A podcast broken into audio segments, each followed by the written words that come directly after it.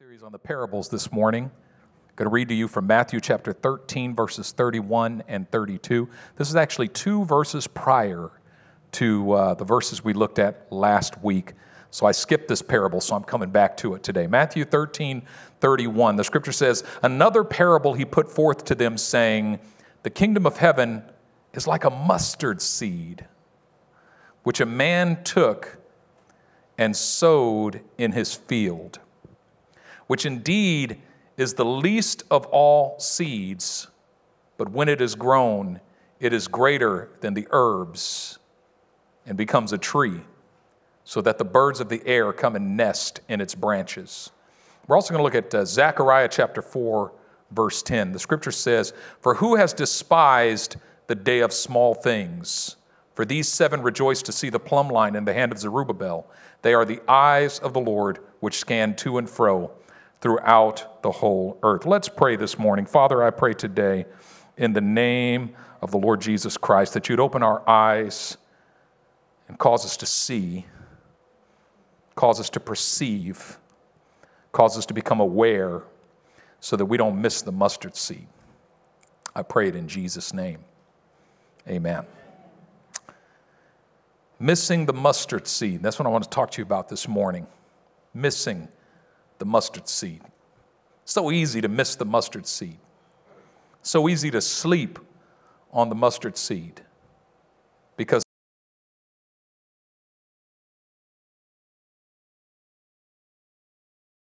that you look right by it. You know, all of us in this place, we've missed a lot of mustard seeds. You know what I'm talking about? Yeah. Like, wouldn't it be awesome to go back to 90, 1997 and buy some Amazon stock at its IPO? Like, that would be tight, right? Like, do you realize that if you bought $1,000 of Amazon stock at its IPO, it'd be worth $160,000 today? 160x or 16,647%.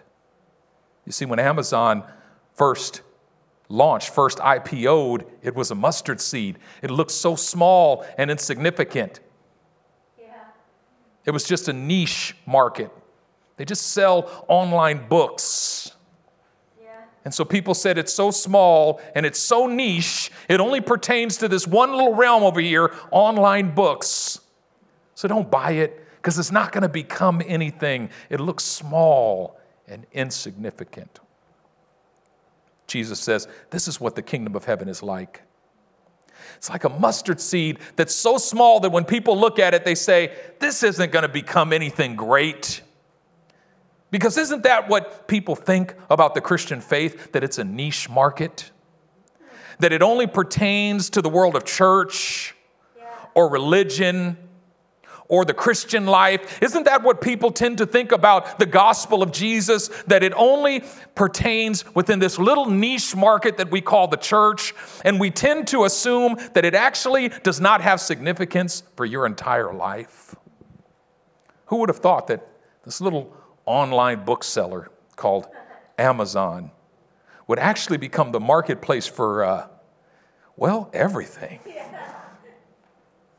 I mean, Amazon today is the opposite of a niche. Amazon sells everything, and at the same time, they sell nothing because they're just the platform for selling everything. And they take a piece of every sale on their platform. This is one of the primary themes of Jesus in his parables when he's describing the kingdom of heaven. Remember, we said that the word parable literally means to cast down alongside. Jesus takes this story and throws it down alongside the reality of the kingdom of heaven. It's an earthly story with a heavenly meaning. He says, if you want to understand the kingdom of heaven, listen to this story that I'm casting alongside it. And one of the themes that comes out in his parables again and again and again is that the kingdom of heaven starts out small, but becomes great. Starts out seemingly insignificant, but ultimately has ultimate significance. And this, this theme of the seeming insignificance of God's kingdom, of God's work, works its way throughout all of Scripture. Remember that dude, Abraham? God names him father of many nations when he ain't got no kids. It's bad enough that his name was exalted father when he was barren, but God comes to him and says, Your name will no longer be Abram, exalted father. No, your name is father of many nations. Abraham, I've made you the father of many nations. God called him the father of many nations before he was the father of even a single son. Because that's kind of how God works. He calls those things which are not as though they were. He speaks things that are yet invisible to us. He says that it's so when it doesn't yet seem to be so. And often we overlook the word of the Lord because we look at reality and it doesn't conform. Well, that can't be true. This man can't be the father of many nations because he's already 80 years old and ain't got no kids. And this man, I was reading that, what is the prophet? The prophet Isaiah, I believe, speaks of Abraham. He's talking to Israel and he says, Look to the rock from which you were hewn. And he says, Look to Abraham your father and Sarah your mother. Then he says, When I called Abraham, he was but one. But I blessed him and made him many. Which sounds like such a linear process, doesn't it? God says, When I called Abraham, he was one, but I blessed him and made him many. And God summarizes decades of barrenness and struggle in that one statement. When I called Abraham, he was but one, meaning if you saw him on the day I called him, you wouldn't have thought nothing of him. But I blessed him and made him many. But if God were to have explained how he blessed him and made him many, he would have stated that a little differently. He would have said, When I called Abraham, he was but one. And then I told him I was going to bless him and make him many, but I didn't even begin to do so for about 20 years. And so I let him wrestle with that blessing. I let him wrestle with that promise. I let him walk it out with that promise for 20 years without fulfilling it because I wanted to see is he going to hold on to that promise or is he going to let it go? Is he going to hold the word down that I gave him 20 years ago, or is he going to vomit it out? Because a lot of people receive promises from God that they vomit out when it doesn't get fulfilled in 45 minutes. I heard recently of someone who's angry with me because I gave them a prophetic word that didn't come to pass about what God was going to do in their life. And they shipwrecked their life in the aftermath. And I thought, I've got prophetic words I received when I was a little boy that God still hasn't fulfilled. But I'm not going to shipwreck my life because those words haven't fulfilled. God hasn't fulfilled those promises yet. Instead, I'm going to hold them down. Why? Because they seem small. They start out small and insignificant. But if you can hold on to that which seems small and insignificant and hold it down and walk it out, you're going to see the glory of God manifested in your life.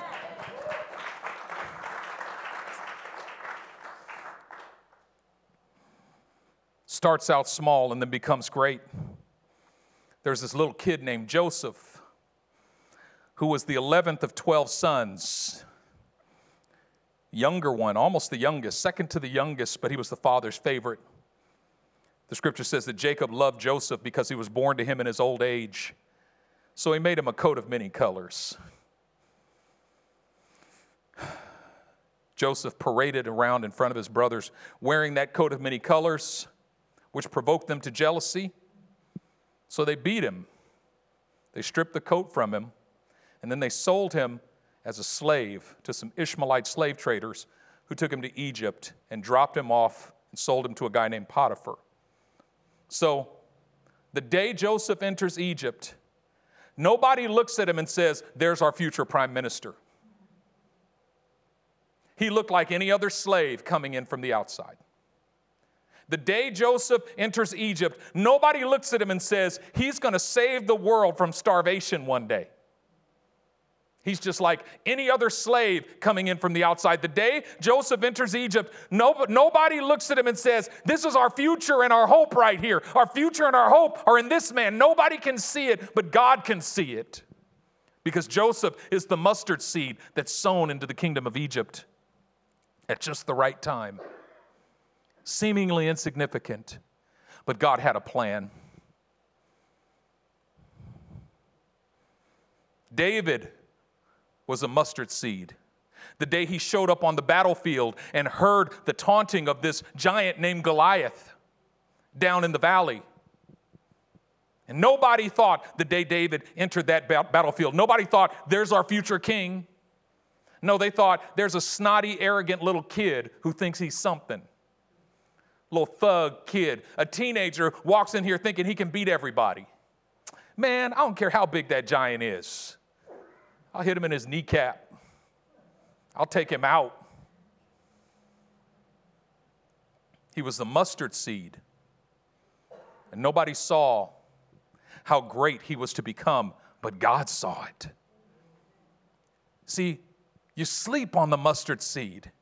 You miss the mustard seed because you need eyes of revelation to see the mustard seed. God has to open your eyes to show you that that moment was greater than you thought it was. The moment when you opened your heart to receive Jesus Christ as Lord and Savior, you know, for some people that moment is dramatic, but for most people it's not. For most people it's just a moment.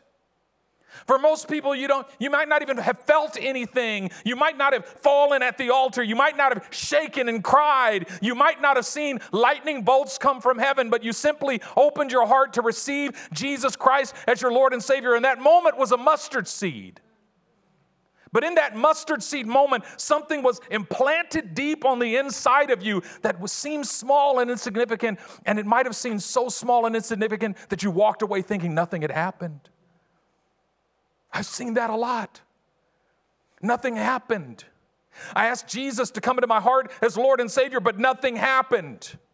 I surrendered my life to Jesus, but nothing seemed to change. Yes, it's small and insignificant. It's a small step, it's a small beginning. It starts out small, but it becomes great if you walk it out.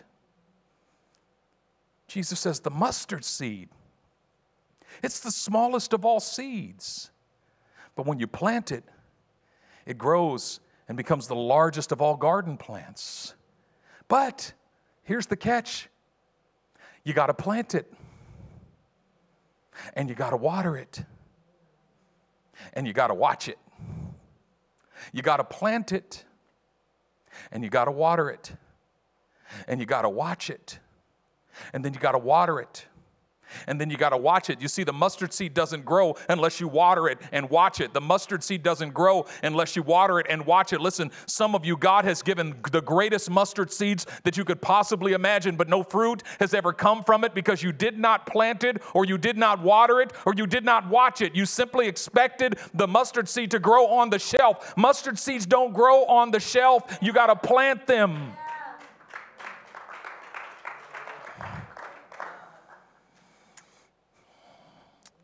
Y'all are like a little, little uh, sedated today. Did y'all smoke weed before coming in here? What's going on? I know what it is. I think you're scared I'm going to talk about money again today. Well, I'm glad because I am.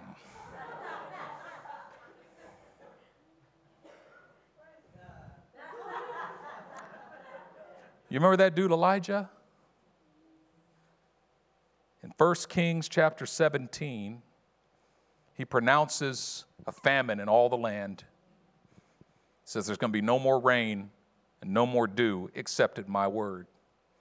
And then the, the Holy Spirit just takes him away, takes him up to a mountain, sits him down by a brook. It's the only water source in the kingdom. Ravens bring him steak sandwiches in the morning, sliders and they, then they bring him more sliders in the evening. And he's drinking from the brook, and he's eating steak sandwiches, and everything's, everything's cool until the brook dries up. And then the ravens stop bringing him the food. The supernatural provision is gone. You know, we walk through seasons of supernatural provision, and then all of a sudden the brook dries up. You ever been through that? God allows brooks to dry up when He's moving us towards our destiny. Because had that brook never driven, dried up, Elijah would still be there today. The bones of Elijah with a steak sandwich in his hand.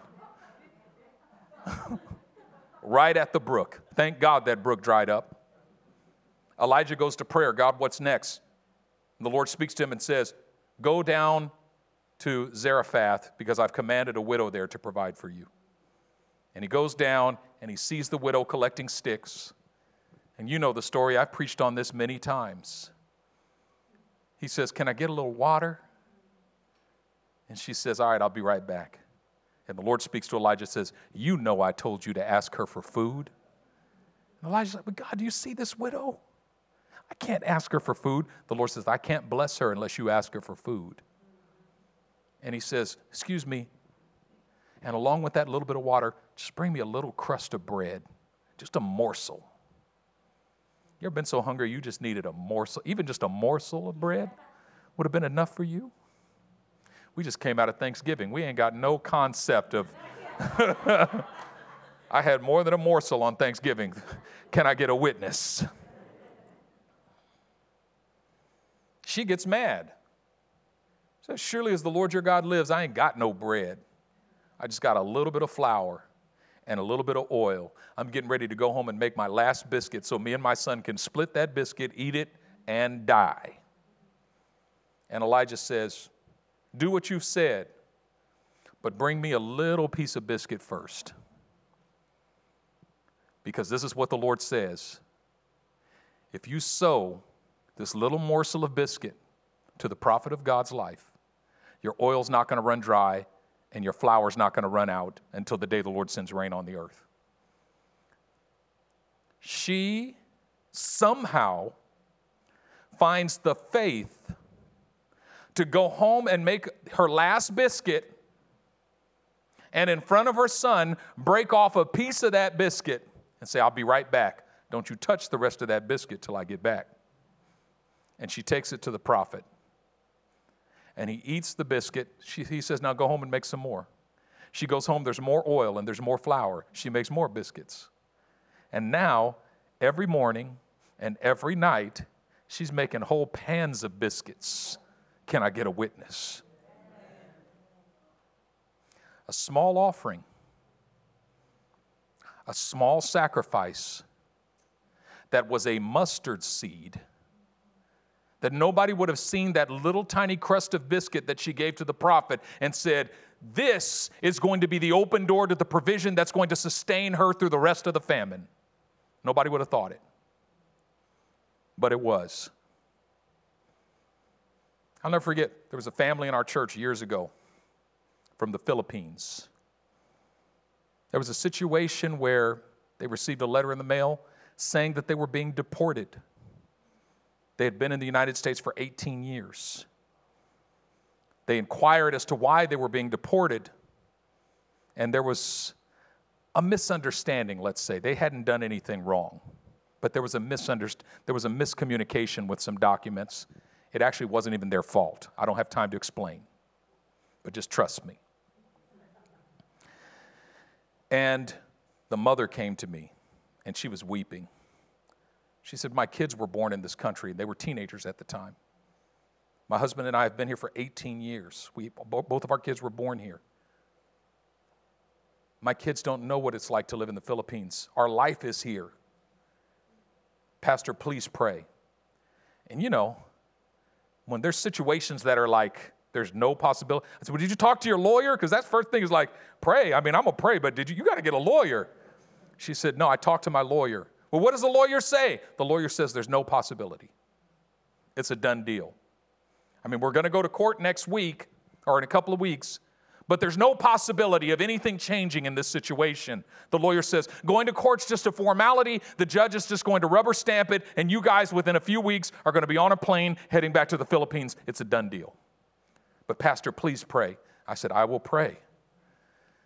Pray that you find a nice home in Manila for your family. Because that's really what I felt like. You know, sometimes you just got to accept that stuff just happens and you got to figure out how to make the best of it. She comes to me every Sunday, Pastor, pray, please pray. I said, I'm praying, I'm praying. One Sunday, or it was a Thursday night, we were having a Thursday thunder. Y'all remember Thursday thunder? She walks up to me and knocks, she knocks on my office door just before the service starts.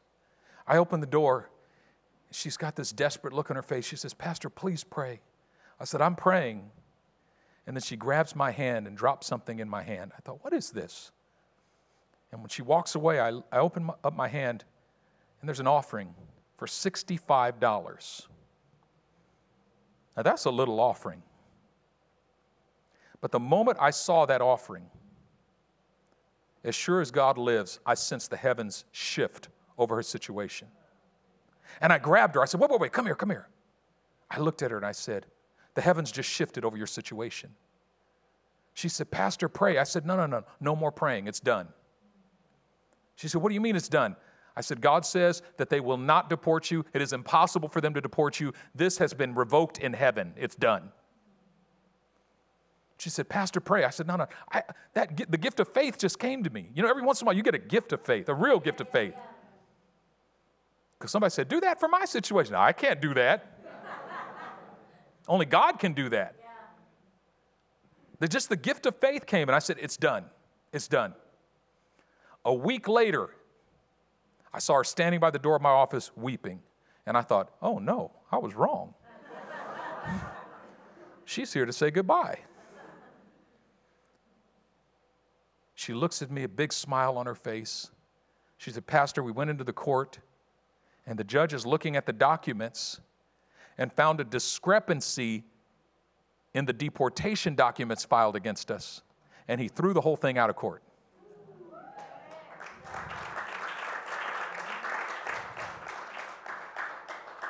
But not only did he throw it out of court, but he did something so he said they can never try to deport us again.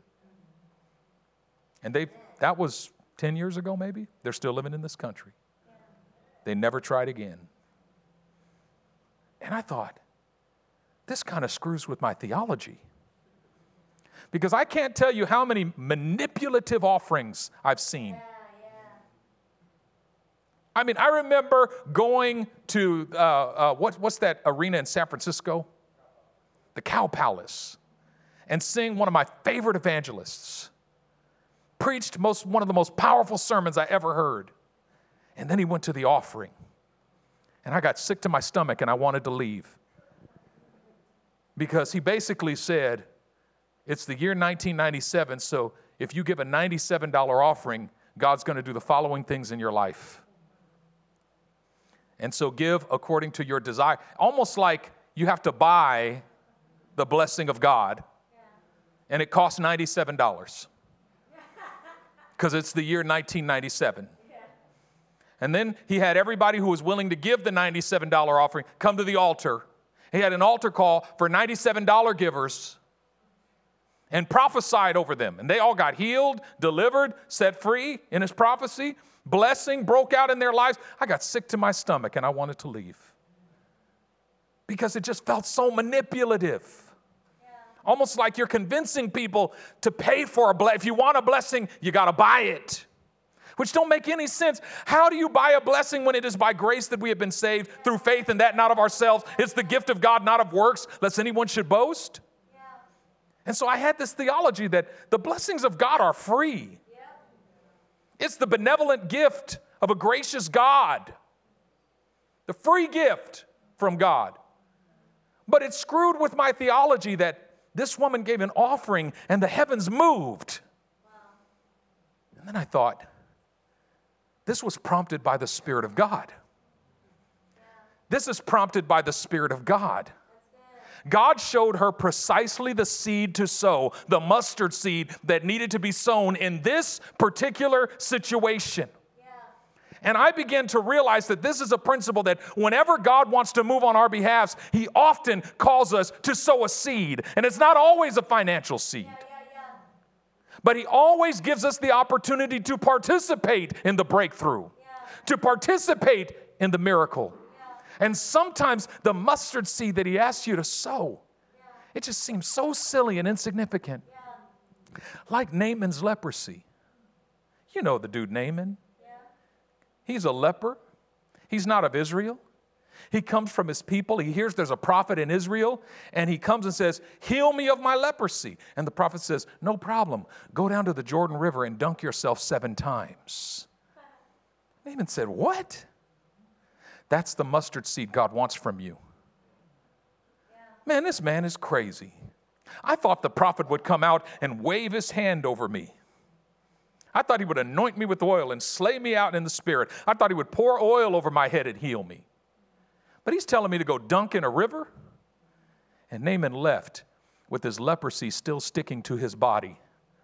But his servant said, If he had asked you for something great, wouldn't you have done it? If he had asked you for gold and silver, wouldn't you have given it? But all he asked you for was this little ridiculous act, this little mustard seed act that seems insignificant to you. Shouldn't you at least try it? And Naaman said, You know what? You're right. And he goes down to the river and he dunks seven times and he comes out on the seventh time completely well and completely clean. Don't miss the mustard seed. See, there's an Amazon moment in your life, but you miss it. There's a Facebook. my mom had me rolling back in the day. She told my dad, Why don't we buy some of that Facebook stock? And my dad I think it was Facebook. We're not buying none of that nonsense. oh, Lord Jesus, I wish I would have bought me some of that nonsense. But you know what's even better than going back to 1997 and buying Amazon? Than going to back to the, whenever the IPO was and buying Facebook or Tesla? You know what's even better? Remember now, your creator in the days of your youth. You know what's even better? What's even better is seek first the kingdom of God and his righteousness, and all these things will be added to you as well. You know what's even better? What's even better is getting a hold of your mustard seed moment right now is asking God right now to open your eyes because listen, here's, here's the crazy thing about even the financial arena that the next Amazon is being born right now. And we, st- we, we don't see it. The next Tesla is being born right now, and we don't see it. Missing previous moments is no problem because there's always new moments, there's always new opportunities. Guess what? You might have missed a thousand kingdom mustard seed moments over the last 20 years of your life, but there's a new one today, there's a new one right now. All we need to do is ask God, open my eyes to see the mustard seed moment that you've ordained for me today. So many things that seems small and insignificant. You know, like getting on your knees to pray for a few minutes in the morning before you go to work. What's that going to do? Hmm. Like spending personal time in worship. What's that going to do? Like even just coming to church to worship with the people of God. What's that going to do? Like opening your Bible, reading it, memorizing a verse of scripture, taking God's word and hiding it in your heart. What's that going to do? All of these things, you feel nothing happening most of the time. Seems completely insignificant. Do you realize that if you just meditate on scripture for 18 minutes a day, you've spent 100 hours a year in the Word of God? 100 hours a year? Can you imagine what God could do in a year if you gave Him 100 hours? Can you imagine what that mustard seed might grow into in a year? Yeah. Don't miss the mustard seed because Jesus himself was a mustard seed sown into the earth. Who would have thought that this baby boy, born in a manger, not a palace, surrounded by the animals, wrapped in swaddling clothes, who would have thought that the entire the entirety of history changed the moment this child was born into the world? You know who would have thought it? The shepherds on the hillside who heard the angelic choir sing. The wise men from the east who saw his star and came to worship him. These two groups, and these two groups only, shepherds and wise men, received revelation from God to identify the greatest mustard seed moment in all of history the birth of our Lord and Savior, Jesus Christ. My prayer this moment is that God would open our eyes to see the mustard seed moment that is now. And that when God shows you the mustard seed that He's put in your hand, that you would sow it, that you would water it, that you would watch it, and that you would believe. Father, I thank you today that you're in the midst of us, that you're speaking to us and that you love us with an everlasting love. Lord, we've missed so many mustard seeds in our past. But Lord, I pray that we wouldn't miss our mustard seed today. Show us your glory. Lord, I pray that the specific application of this word would be applied to every heart and soul under the sound of my voice. Lord, there's some in here already who know the mustard seed that you've put in their hand. There's others who don't. But Father, whether we know or whether we don't, I pray that you'd open our eyes to see.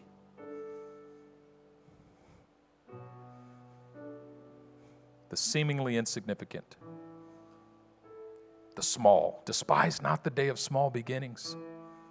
Like Zerubbabel's temple, that prophecy from Zechariah regards the temple that Zerubbabel was building, and everybody was disappointed because it's so much smaller and less grand than the previous temple.